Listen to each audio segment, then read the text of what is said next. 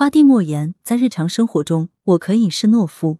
文理寰宇，二零零四年六月中，莫言游广州之行，我得到消息时，也得到了莫言的手机号码，随即打过去。莫言爽快地说：“我现在就在南方书城，你可以马上过来聊天。”约半小时后，我见到莫言。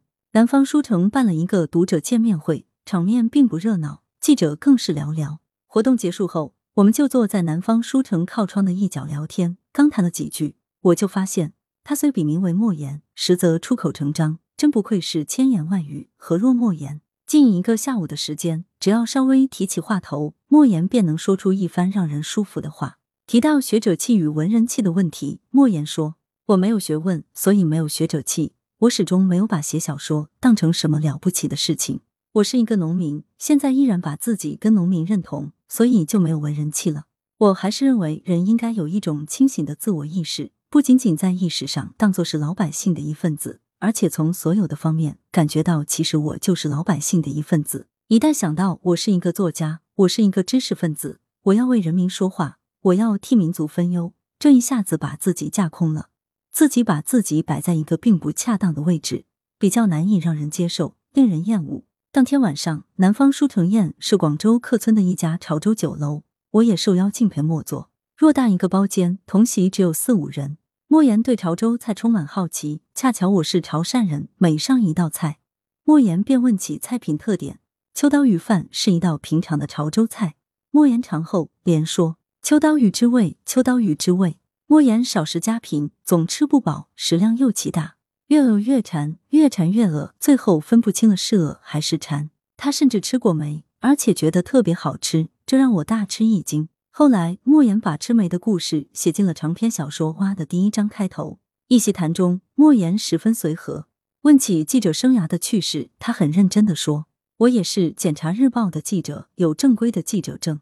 记者所见所闻的故事，往往可以成为小说的素材。”我便笑道：“金庸也是记者。”谈到当下一些离奇古怪之事，莫言的谈风偶露峥嵘，但有分寸。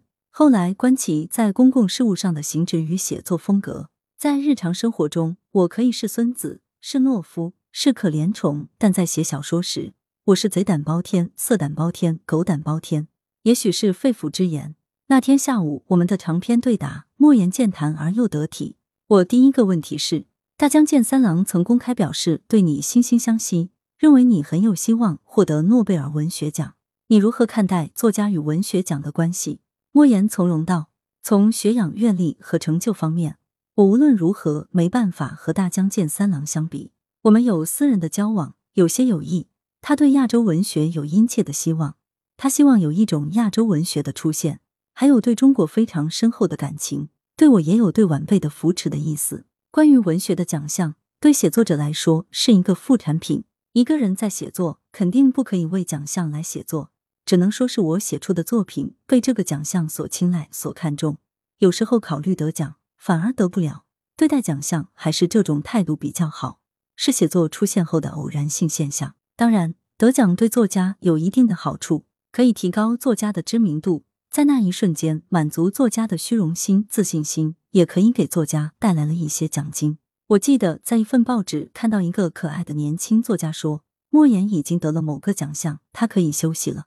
我觉得过去的莫言可以休息了，得奖的莫言还要更加奋斗。不应该让奖项变成阻挡自己前进的包袱。我又问：有人认为你的小说有魔幻现实主义的色彩，让人联想到马尔克斯的风格。你的作品不停的对传统写法进行挑战，也借鉴了不少西方的技法。莫言说：西方技法对我是一种刺激，激活我的记忆力，增长我的信心。你胆大，我比你还胆大。我对西方小说看的不多。一个作家看另一个作家的作品，从技巧上来说。确实也是有一种窥一斑而知全貌的现象，就好像《百年孤独》，我至今没有完全看完，但是我很清楚马尔克斯的语感，虽然是翻译家翻译过来的，但相信还是传达了原文的风韵。马尔克斯为我们树立了一个标杆，也设置了一个陷阱。标杆就是他已经达到了这种高度，陷阱就是你往他靠近，你就会掉下去淹没了，可能就有灭顶之灾。当年我仍对莫言小说的故乡情节印象深刻，便问：“故乡山东高密是你写作的源泉？”有人说莫言的作品以写农村题材居多，没有学者气、文人气，因此至今还是一个乡土作家，无法进入更高的层面。这话你是怎么看的？莫言说，关于故乡的这个概念，包含非常丰富的内容。乡土作家对我也不是贬义词，就像贾平凹说我是农民一样，说我依然在乡土的层面上写作，也不是一件坏事。所谓的乡土，不是狭隘的乡村，每一个作家的乡土是他所寄身于其中的地方。对于王安忆来说，乡土是上海；贾平凹的乡土是商周。实际上，每个作家都是乡土作家。其实，每个作家都有局限性的，一个作家不可能包罗万象，每样事情都写得很地道。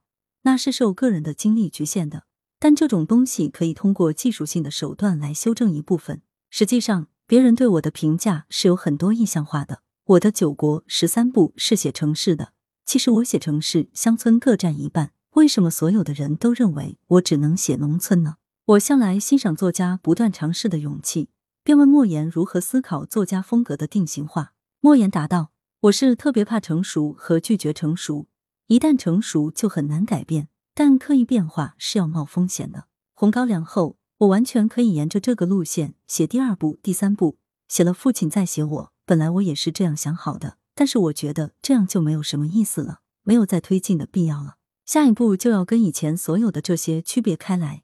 没有人说我一定在马尔克斯的写作道路上走，通过檀香型的写作，我们断绝了关系，离开他很远。下一步可能跟马尔克斯在一个房间里面对面的写作，这很有可能是一场巨大的冒险。